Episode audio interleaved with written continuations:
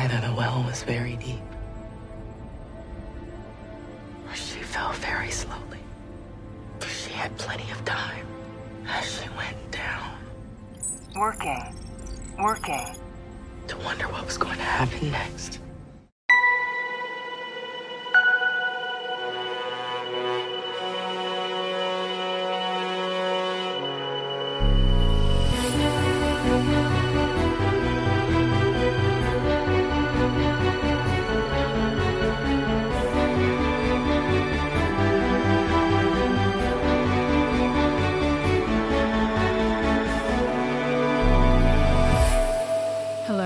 Welcome to Rediscovery, the Star Trek recap podcast that will never turn you over to Section 31. I'm your host for today, Captain Carla Donnelly, and I'm joined, as always, by my science officer, Ben McKenzie. Ben, would you shoot a robot octopus off me if it was strangling me? Even if I hadn't seen a misleading glimpse of the future, Captain. We have made it to the mid season! Woo! Excitement. Episode 7 Light and Shadows delivers on so many goods promised and much, much more. The episode opens with Discovery still in orbit around Kaminar. They are staying to investigate the tachyon particles the Red Angel left behind. Michael requests personal leave from Pike. She will return to Vulcan on the hunch that Amanda knows where Spock is. Michael believes that Spock is the key to the mystery and is determined to find him before Section 31 do. The analysis of the tachyon particles revealed they are the same measured by Section 31 at the site of the first Red Angel appearance, way back at the crash site of USS Hiawatha. Discovery gets closer to investigate. A time rift appears and causes chaos with temporal disturbances, so everyone's favourite, will they or won't they couple, Pike and Tyler shoot off on a mission together to shoot a probe into it. On Vulcan, Michael arrives at her familial home, grilling Amanda about Spock. Amanda refuses to cooperate, believing that Spock has been unfairly accused of murder. Michael begs Amanda to let her help him.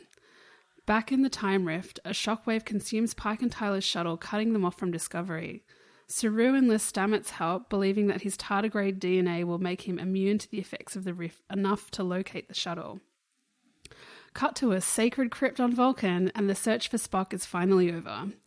He has had a total psychological breakdown and is pacing, repeating the first doctrines of logic on loop, completely disassociated. Michael begs Amanda to take him to a hospital. Amanda refuses. As a wife of a diplomat, she has immunity from extradition. World's greatest dad, Sarek, turns up and objects. On the shuttle, Pike comes up with a risky plan to signal Discovery. Tyler accuses him of seeking danger because of his guilt at sitting out the war. After trying Pike's maneuver, they encounter the probe they fired into the rift. It's now 500 years older and equipped with tentacle upgrades, which it uses to attack the shuttle. In the cavern, as Spock mutters seemingly nonsense numbers, Sarek accuses Amanda of abusing his diplomatic privilege to harbour Spock, but she refuses to back down. Sarek offers a compromise. Hand Spock over to Section 31. They want his information and have the resources to help him outside Federation protocols. No one likes the plan, but agree it's their best shot. On the shuttle, the probe pierces the hull and grabs Tyler. Pike realizes his vision was really of him shooting its tentacle to save Tyler. The severed arm connects to the shuttle computer and starts hacking into Discovery's databanks. Back on Discovery, Stamets enlists Tilly's help to track the shuttle and beam aboard, and he successfully pilots it out of the rift, but they can't remove the probe. Michael delivers Spock to Leland, who assures her that they have a device that can heal his mind. But Georgiou tips Michael off that they will only extract his memories, damaging or killing him in the process. She helps Michael escape with her brother, hoping to use Leland's failure to advance in Section 31. Stamets, Tyler, and Pike can't disable the probe, so they set the shuttle to self destruct and beam back to Discovery just in time, but not before Airiam, trying to shut the probe out of Discovery's computers, is secretly exposed to its seemingly malevolent signal. Tyler and Pike make amends and resolve to treat the angel with caution.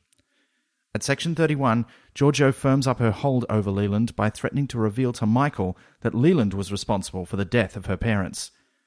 As their ships pass by, Spock quotes from Alice in Wonderland, and Michael realizes his number is backwards and refers to the planet Talos 4. Dun dun dun! Holy moly! Whoa. Carla, you know how I like to say so much going on in this episode. I don't think that phrase even really cuts it this time. No, it was a mile a minute. or sorry, uh, per kilometer, as I've said, I appreciate about the Star Trek universe. Yes, it is metric.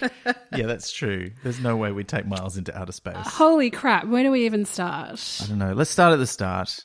I mean, well, can we? How do you even start at the start? This is a time travel episode. There is no start. Oh my god, I'm in heaven. so good. Oh man, old school temporal anomaly business. I love it. this is the best of Star Trek, as I have said on our introductory episodes. It's so good. It's so good. So first of all, I feel like it really is a shift in a different direction. It, tonally, it was so different to most of the other episodes.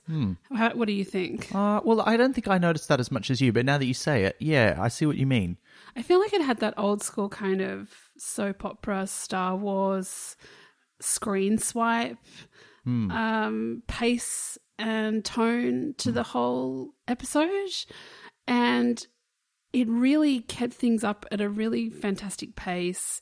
It was light on personal drama, even though there was a lot of personal issues happening.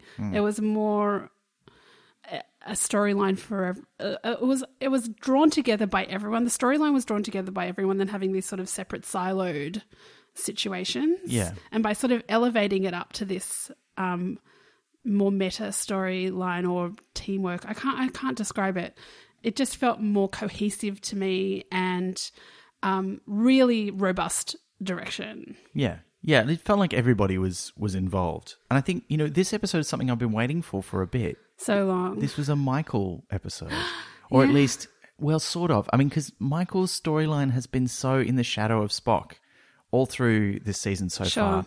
And every episode, it's been like the background plot because we can't get close to Spock yet. And there's been nice little character moments with her. I've really enjoyed her sort of um, growing friendship with Pike and, you know, her reaffirmation of her friendship with Tilly and with um, Saru. But this feels like the first time she's really front and center, even though, again, you know, it's all about Spock. But she's the one who's actively looking for him. She's the catalyst for, you know, making a decision about what to do with him and finding him. So yeah, I really liked that about this episode, and, and it felt like there was there was that. But even then, her her storyline involved Amanda and Sarek and Leland and Georgiou, um, and then the Discovery storyline involved pretty much everybody, and it was another big one for the bridge crew, Carla. There's so many bombs that went off in this episode. Oh. I know. And like what just in terms of what's going to happen Airiam what is going to happen with that You know what excites me most about this is we will have to learn more about her for of this course to make sense. she's go- she's going to have an episode it's going to be so good. She's going to have an episode and an episode. before she takes down the discovery or attempts to Oh, I liked how the, the, the representation of the virus or whatever it is is like three little lights in a I triangle. know, it's like I the know. Predator's targeting Yes. thing. oh my god Yeah, it's pretty good.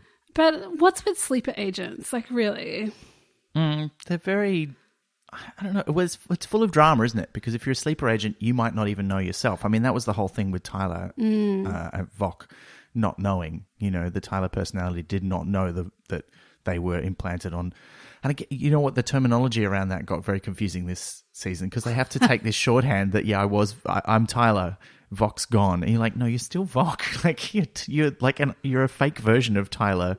You're not. It's. Oh, it's yeah why did they make it like so needlessly Pike, complicated? Pike called it the Voq's shadow Yeah, that was good.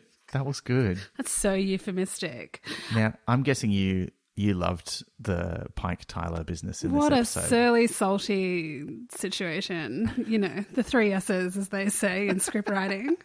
Yeah. Um, yeah, I thought this was fantastic. And look, you know, as a project manager, there's nothing better than getting a team to start working together than putting them in a crisis situation or getting them, giving them a really difficult puzzle to solve. yeah.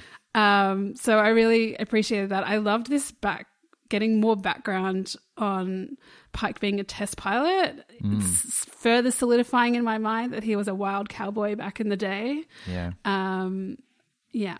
And nice nice sort of you know, a really good excuse to explore his motivation for the way that he's behaving. Because it, I, I have been thinking, wow, the captain really goes on a lot of dangerous missions in this season. You know, Lorca never did that. And in fact, most of the Star Trek captains do not do that. The, mm. the big exception was Kirk, right? He was mm-hmm. always in the landing parties. But, you know, Picard did not do that. Um, Sisko doesn't do that. Janeway doesn't do that. They're all like, no, I know, I, I know, I'm important. Like, I'll I'll go down when it's necessary, but I'm not going to put myself on the front line all the time. Whereas Pike is definitely doing that, and now we have a reason why. Yeah, because he he wasn't in the war. Yeah, he feels. Which you can see for a man like that would have been very ego bruising, particularly in terms of how, you know, married he is to Starfleet. Yeah, and he's very. I, I think it's also it, it's part of his caring personality too, because he feels like a lot of people died, and maybe I could have saved them. Yeah, he could have helped. Um, and so now I'm going to try my best to save people from this threat that I am here to to deal with. But I mean, that's typical macho risk behavior. It's like, Yeah. well, what if you die, Captain Pike? What happens then? yeah, then you can't help anybody. No. so it'll be interesting to see if he backs down a little bit now. Well, yeah, the two of them together. I feel like they've formed a bit of a bond. They kind of trust each other. Hmm. They they have a, a basic level of trust. Also, Or- they've touched fingers now. there was that little moment with the controls. Actually, someone on Reddit like posted Woo! a, a close up of those controls. I'll talk about that in short chats. Though. Okay, great. Um, I really liked near the start when Saru sort of just takes command, and it's the new Saru, and I he's thought just of like, you. I thought of you. "Let's do it. Let's go. This is what we need to do." And he just he's just self assured. There's no like, But very worrying. calm. and he's just like, "Okay, you need to do this. You need to do that. You need to do that." Hey, go talk to Stamets. He's the one who's got the solution to this because we know that his relation to time is different to ours now. He feels really recalibrated. Yeah, I really loved that. I really enjoyed that little moment. And he doesn't he doesn't have a big presence in this episode, but he really makes himself felt there at the start. And uh, and then the bridge crew get on with their jobs. And again, you know, everybody everybody was on board. Yeah, and Rhys is like, it's really strange. Like, Rhys isn't getting a lot of actions, but he's getting his name said a lot, which I think is, you know, almost as good, I guess. Maybe good. they're kind of like setting that up that, you know, he'll get an episode. But I can't tell you how, like, I'm trying to just calm myself down with how excited I am now for the rest of the season. Yeah. There's all of my favorite things coming, happening. Um, and I'm just so excited to see where all of this stuff is going to go. Yeah. It really feels like a huge change has happened, and also with the new announcement of the um, uh, showrunner. But we'll talk about that in short chats. Yeah. Yeah. So it's been a huge week for me for Star Trek. I'm like freaking out. I know. It's been Yeah. a great week, and we haven't even mentioned the whole uh, confirmation of a renewal for a third season. Oh yeah, yeah, we'll talk yeah. about, we can talk about Short- that. short chats. Uh, but yeah, so getting back to the episode, um, that that time rift whole plot line was awesome. It had a little bit of everything. Like there was glimpses of the past and the future. There was a weird sort of Matrix slash. 20,000 Leagues Under the Sea kind of monstery moment with the probe turning into a giant squid. I love that. Screaming. I'm a big. I don't know if I, I haven't mentioned this on the podcast. I wouldn't have had a reason to, but I really love giant squids. Like, I'm really into cephalopods. Like, I just think they're super cool. And so, yeah, to see like one uh, turn the probe into a. I didn't see it coming that it was going to become a robot squid, and I was like, this is awesome. So you must really love that movie. You know the one. Mega shark versus giant octopus. No, the one where they're alien octopi and they talk in symbols in smoke. Oh, the arrival Yeah, the arrival. or arrival. I think it's just arrival. Did you like it? I did Didn't like it. Denis Vin- Denis Villeneuve- Denis Villeneuve. Villeneuve. uh, the guy who's doing the new Dune, right? Yeah, Yeah, and did the new Blade Runner. yeah, Yeah, which, which- is apparently terrible. I haven't seen the Blade Runner one. I have to watch it for screen studies, and I'm I'm sorry. disappointed. I hope it's okay. Yeah, it's all right. But I'm excited about the Dune. The Dune could be good. Okay, back to this. Sure. so much other stuff. So much other stuff was dropped in this. Spock had dyslexia. is it dyslexia or is it something like dyslexia? It's a learning difficulty. No, I think it was dyslexia, but They used the Vulcan word yes, for it. that's right. It's contextualized in a Vulcan way, hmm. which is strange. I don't know where that is going in the plot line. Actually, speaking of Dune, I found his chanting in the cavern when he's going over the logic. It, it reminded me a lot of the Mentats, particularly from the film version of Dune, where they're just like, you know, um, the. The, the juice sets my mind in motion. and then logic is the I can't remember what the you know but you know what I mean. Yeah. Okay. It was like that. It was good. But yeah, so he's he's had some difficulties, which is why she read him. I, I like that kind of contextualization of why they've Alice in Wonderland is involved. Yeah. It was like to show that it's okay if you can't figure things out, you can still figure things out in a way. Yeah, and the whole, you know, the whole upside downness of the whole of Discovery Yeah. and mushrooms as well. Yeah. Yeah, That's all linked. it all comes in together. I only had a few more notes for this. I think Spock's eyebrows are really weird. Yeah. They sort of really they look very drawn on to me. I can't kind of get it out of my mind when I look at them. Mm-hmm. The other thing was that sick fight scene between Michelle Yeoh and Oh. Michael. So good. Whoa. Yeah, that was cool. And she's she's like doing Vulcan martial arts, Yeah. right? So I thought that was yeah, that was great. Another moment a long time coming with a lot of satisfaction Yeah. in resolution for both of them, especially for Michael. Were you surprised when Georgiou sort of said, "Hey, I'm going to help you out"? No, because for a creature like Georgiou, it's just about what she can get out of a situation. Mm. So she's trying to become the leader of Section 31, which is terrifying.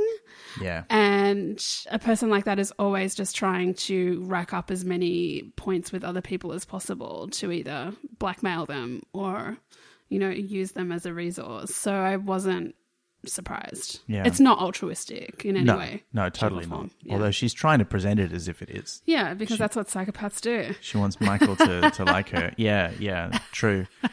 Um, I well, how did you feel about the way the the relationship between Amanda and Sarek was presented in this episode? Because it's the first time we've really seen them together. Well, it's what one would assume. Hmm. You know what I mean? It felt a lot spikier than you see it in the original series when they're older, which I guess makes sense. Like they've probably made their peace with it. But even in that episode, because it's it's the time when Sarek sees Spock for the first time after like eighteen years of not speaking to him. Um, you know, not counting this episode where he sees him but he doesn't speak to him. Um, thought it was a nice way to get around that. Like he's there, but he can't talk to Spock because he's like, I hate Spock. He's still he's still disappointed me, but he needs help. It's okay. But in that later episode, you know, they're um, from from the original Star Trek series.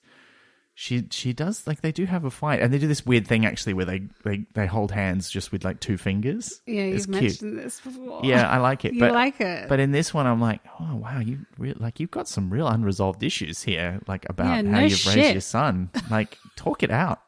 Surely that's a logical thing to do as well. Um, no, because it's emotional.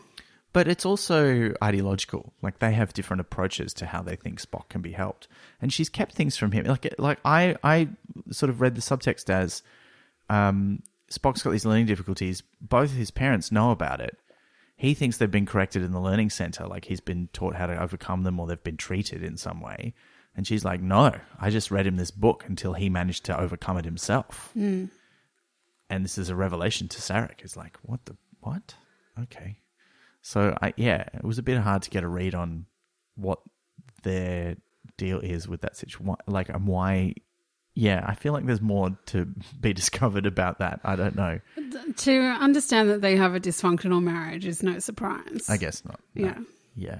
But I did like her kind of bolshy speech that she gave him. Yeah. You know, she's like, I'm not I'm not your employee or whatever it was.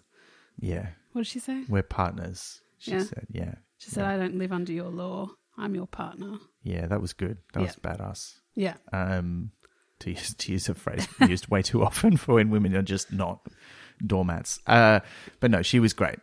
Uh, and I I liked uh, you know a little bit of exploration of Vulcan lore there, which I'm always Yes, big on. I've got it written down. It's a sacred crypt filled with Katra stones Mm. that uh, blocks telepathic communication. So Yeah. Sarek would not be able to try and find him. It's very cunning. Yes. Yeah, I guess that's so you can meditate in peace if you're if you're a bit psychic and you don't pick up on other people's thoughts. Makes sense. Sure. And there were cool like glowing pyramid things. It was awesome. Yeah, it was rad. But then he's scratching things into the wall. I'm like, this is a sacred crypt, you Rude. jerk. Rude Spock. But it seems like it's a private crypt. It's not like a public one. Yeah, it's it's on the estate somewhere because Yeah. Sarek just shows up like I know. a little bit Draco It, Malfoy esque. it shows them coming in on a shuttle, Yeah, and then two seconds later they turn around and it's like he's over there. It's, you know, Yeah. it's like that moment of like, oh, he's standing right behind me, isn't he he? just apparated. yeah. He did. He did give me a yeah. Like I said, Draco. I meant Lucius Malfoy. He gave me the sort of elder Malfoy, or or even you know Alan Rickman as Snape. As anything. vibe. or as anything. Yeah, he just sort of sweeps in. and is like, hmm. yeah, it was great. I loved it. I loved the old hiding in an asteroid trick Mm. that Michael did. A classic of the genre. Classic of the genre. Mm. So sweet. And um So they're still in orbit around Kaminar. Yeah. What's happening with the Kelpians? I had a big. Actually, this is the thing I wanted to ask because the time tsunami, not a very gentle choice of words there, Tilly, goes off, and I'm like, it's right. It's just in That's the. exactly what I was What's it, thinking. is it going to fuck up the planet? What's going to happen? I was worried, and they were just like, "Let's get out of here." And I'm Yeah. like, "Wait a minute! What about this civilization you just massively disrupted, who are trying to deal with their new status? Exactly. and you just have fucked off in your spaceships. Like you, you'll be fine. Temporal wash over you. It's a you know." It might. well, they'll come back and like the the Kelpian civilization will have moved on five hundred years, and they'll be like, "What the hell's happened here?" That would be rad. Wouldn't it be? And then how angry would Saru be? He'd be like, "Oh man, I really screwed this up. I should not have let us leave." Um, yeah, I don't know. The other thing it just made me think of when we were talking about classics of the genre. Uh, I really love the the sort of time echoes in this episode. They made me think of um, the Red Dwarf episode Future Echoes, where they they go through the light speed barrier and they start to see things before they happen. Uh, and this, yeah, they had like nice things about that, and they had the whole time rift thing. There was a lot of classic, classic stuff in there. Yeah, yeah, there really was, and and just I, you know, we said this at the start, but it's just a little something for nearly everybody to do. Yeah. I was surprised. Except for Hugh. Yeah, and Hugh, I was really surprised we didn't see Hugh this episode. I was like, where is he? it's I mean, of- is is this a sign that he does need? He, I mean, he clearly needs a bit of recovery time. Sure. Maybe he's taking it easy. But then Stamets goes off on a like possibly, you know, death mission and doesn't even send him a little note to say, "Bye, wow, Hugh. we don't I love see you." we don't see that. But uh, what I loved about that the most was that Stamets actually seems so cohesive. You know, he's like, right, no, I know what to do. Let's do it. Plug me in. I'm gonna, you know, this is what Mm. we do. It, he seems so far less neurotic and so far more together. Do you think that's going to be a thing? I I'm starting to suspect that's a thing. Like there's something that's happened to him because of his his uh, Potentially. his experiences in the in the network and the return of Hugh because he did seem to really not be concerned about Hugh's concerns about his return. It's it's almost like he's he's gone into this sort of weird zen state of overconfidence because he's like everything's back to normal now, everything is perfect. I can do anything, and you're like, well, he "Mm, wasn't this-" really arrogant before, Yeah, I guess so. This but now he just seems more blissful, and that may be the spores. he's happy and arrogant. yeah. Yeah. what a what a way to be. What a combo. yeah. All right, shall we short chat? Yeah, let's. All right. Now it's time for Rediscovery Short Chats, where we talk news, trivia, and anything related to Discovery.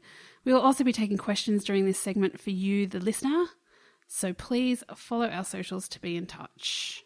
Ben, what have you got for me? Well, we've, we've had a really nice review, actually. Oh, yeah. We're going to talk about listener feedback. Thank Um, you. Thank you for, I don't know how to pronounce your username, Rukuya, I think, uh, who reviewed us on Apple Podcasts, who said particularly that they like the little recaps at the end and our focus on thematic connections. So thank you. Thank you for that feedback. And look, if you if you want to give us some feedback that other people can read, uh, you can give us a review on Apple Podcasts as well.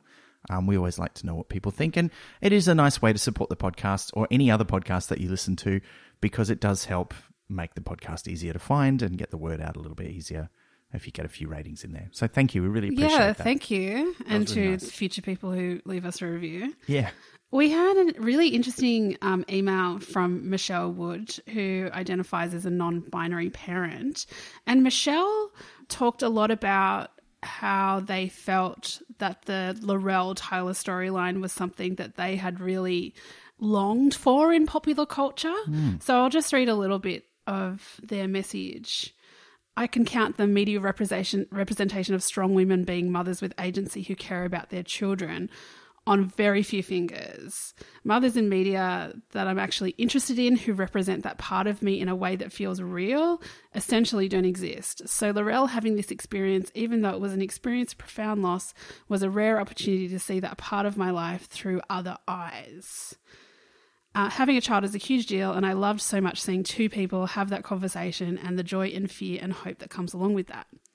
So I thought that that was really fascinating Yeah. because Michelle also went on to say that um, they had never heard any criticism anywhere about this new season mentioning parenthood. And that's something that's a blind spot for us because we're not parents. Yeah, and I I hadn't thought about that either, and I think maybe I had not considered that because it did feel like the baby ended up being a bit of a plot device. Because Sure. here's a baby, same episode, baby's gone. Mm. Um, but it really was a transformative experience, both for L'Rell and for Tyler too. You know, as as happens with some people in real life, if, when they find out they're going to be a parent, they're like, "Wow, I really got to get my shit together." Mm. And he sort of had, seemed to have a bit of a moment where that was like, "I'm going to integrate the two halves of my personality and get my shit together mm. for this baby."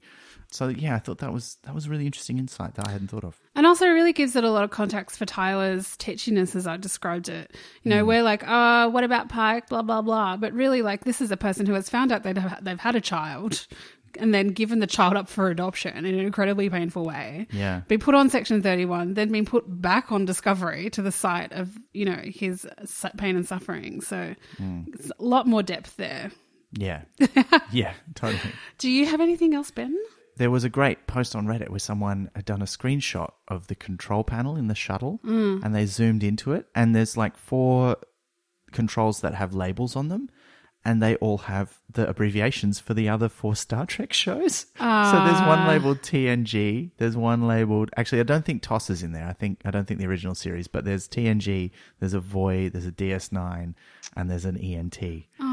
Uh, I thought that was that was great, and I can't believe somebody spotted it. They're so small. That's so cute. just in that one shot. But I guess you know you might be watching that bit closely because that is you know that's the control panel where they're flicking switches when they touch fingers. Touch fingers. So it was it was weird. I like the I- look they I- give each other. They're like what? I hope that's not some kind of DNA swapping situation either. Haha. Oh, yeah, well, DNA is all over this place in this season. uh, it's true. I have one more, or maybe two more. Hmm. Okay, so Michelle Paradise, who has been a executive producer on this show, or maybe just a producer, she has now been elevated to co-showrunner with Alex Kurtzman. This is thrilling to me because she's a massive Star Trek nerd, but also she is a queer woman. This is awesome. Is this the first time? This is surely I think so. well first time we know about it at least. I yeah. think so. Well, it's definitely the first time for Star Trek. Yeah. That's for sure. Yeah. So thrilled to see where that goes. Michelle has a couple of TV shows that I've never heard of, which is crazy to me. So I'm going to run off and watch them now. One is called X's and O's. Um, and she has the distinction of making that show, selling it to and selling it to Logo without a manager or an agent. Wow. She made it all of herself. So seems like a a powerhouse yeah. of a person. She knows what she's doing. That's yeah, awesome. so that's thrilling. Do you want to talk about Talos Four? I think we probably need to. I want to so bad. Well, let's let's talk about it. so this is the planet that is revealed at the end of the episode.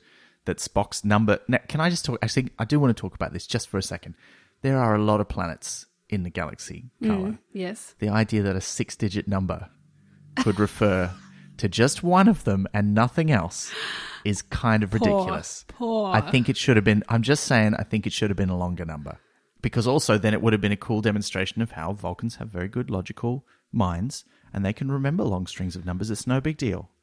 So I Or don't it could have been several Google search results and they could have picked the top one. yeah, but instead come it's on. like the well. Also, firstly, the first number has no matches at all. I'm like, it's a six-digit number. There's going to be billions of matches in an entire Galactic Federation database. But then you reverse it, and there's just one. You get a what, what did they call it? Um, you know, when you used to play that game, and the objective was to find a search term where if you Googled it, you only got one result. Oh yeah, I it was really hard. Like Yeah, I think don't these know. Mm. days it's basically impossible. Uh, it was a game that you used to play if you were bored when Google was new. uh, but yeah, I thought that was a bit weird. But then the one place that it refers to is the planet Talos Four, and we've talked about we've mentioned Talos Four briefly. Well, I don't think we've mentioned it by name, but Oh, we've talked not. about the episode. Yeah, so it's it's Yeah, the, it's the from the cage. cage or the, The menagerie. menagerie. Yeah, which I guess means that the the events of the cage, and so therefore the past mission depicted in the menagerie, is either being set up or has already happened. And this is Spock going back to the planet because he already knows about it. But how does that work with Pike's storyline? Well, Pike's remember so so there there's the mission that the Enterprise goes on Yeah. to find Talos Four in the first place, and then when they leave, they're like, no one can come back Ah. here. Yeah. So I think they must have already because Spock wouldn't want to go there unless he knows. Because I and I have a prediction for this. Do you want to know what my prediction Yeah, is? Yeah, of course. I think the next episode, and I hope it's the next one, but I think next episode they're going to go to Talos 4, they're going to meet the Talosians, and the Talosians are going to do Spock a favor by putting him and Michael into a weird, like, mindscape so that they can unravel whatever the hell's going wrong with his mind. And I'm betting it's like Alice in Wonderland. in Dude, that there. is so cool. And I, I hope that's what happens because I think that would be awesome. If it doesn't happen, I want someone to write that as fan fiction because that's going to be so cool. But Sounds like you've made yourself a job. but I think it's I yeah I just was when he was saying when they when it came up I was like oh cool this is gonna be awesome What can I say? Like, I, you know, I've watched six episodes of the original series. yeah And I hadn't watched any before we started this podcast. Hmm. But the f- guys, if you've got Netflix, just watch the first episode on Netflix. It's the pilot. the cage And basically, like what happened with that episode was it was a pilot that got shelved, and as Ben explained in a lot of detail in one of the first episodes that we did, they then created it into recycled the material into a two-parter later on in the series, which is like episode nine and eight and nine, I think. But if you just watch this one episode, and it, it was a lost episode until the late eighties, as far as I'm aware, well it was never available anywhere yeah yeah. So it's it's literally episode zero on Netflix if you open up the original series, and it's awesome. Like I've always put off watching the original series because I'm like, oh, it's going to be a bit crap. I'm not going to be able to suspend belief. It's going to be a bit cheesy. and you know what a lot of that first season is kind of like that I won't like I I tried and I got about three episodes in I'm like no I haven't minded it at all, and like that first season, The Cage, I, the first episode, I thought it was awesome. it is great yeah I loved it in, but in a really kitschy kind of way, and I think that's kind of the only way that you can come at it. it's very of its time yeah But it's also to me like I'm a theater critic, and it's like it's very theatrical. It's like soundstage stuff. It it could be a play, you know. And early television is very much like that. I mean, you go back to the 50s when you see the very first sci fi happening on the BBC, and they did like an adaptation of 1984. I don't think any of it still exists. But then you look at other stuff from around that time. It basically is a stage play. Yeah. They just have some cameras pointed at it. Yeah. And by, you know, the 66, when they're doing Star Trek, things have gotten a lot more sophisticated than that. Um, they've brought a lot more film techniques into television, but still, it's a lot more theatrical than modern television is.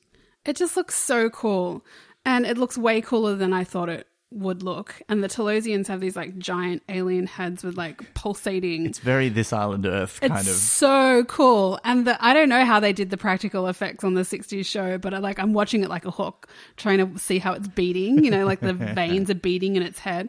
It's rad. So spend an hour of your life watching this episode because it's going to ground you in so much, and I just think it's really cool. Yeah, and I I go further than that. I would say it's worth cherry picking other episodes from the original agree. series that are relevant. Um, other good ones, uh, the one where um, Sarek turns up for the first time. Um, uh, well, there's diplomatic mission. Um, the Trouble with Tribbles is quite interesting to watch for the sort of attitude of. That's a good one for Klingon relations in the sort of original series era. Um, and there's a few other ones as well.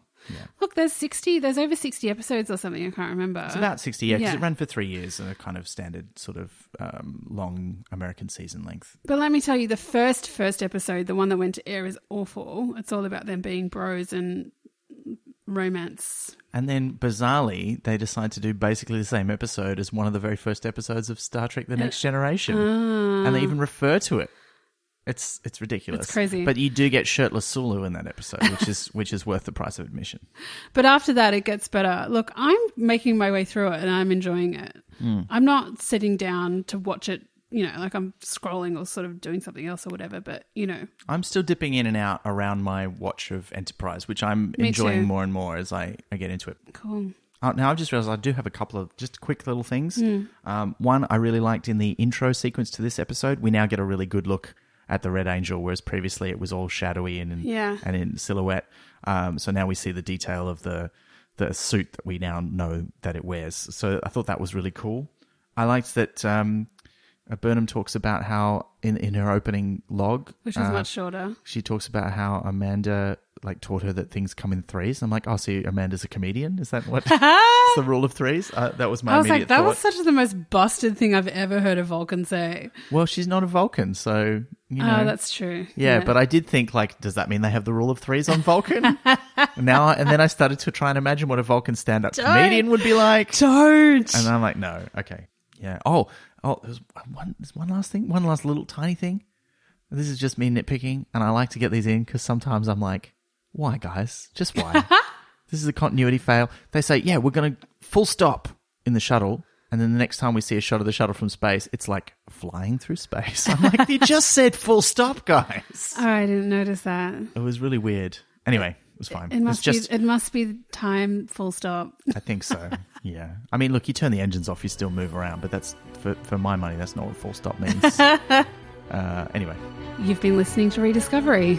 All links to creatives are in our show notes or on our website, rediscoverypodcast.com. We'd love to connect with you. Please add us on Twitter and Facebook at RediscoveryPod. Rediscovery is brought to you by Splendid Chaps Productions. Find more entertainment for your ears at splendidchaps.com.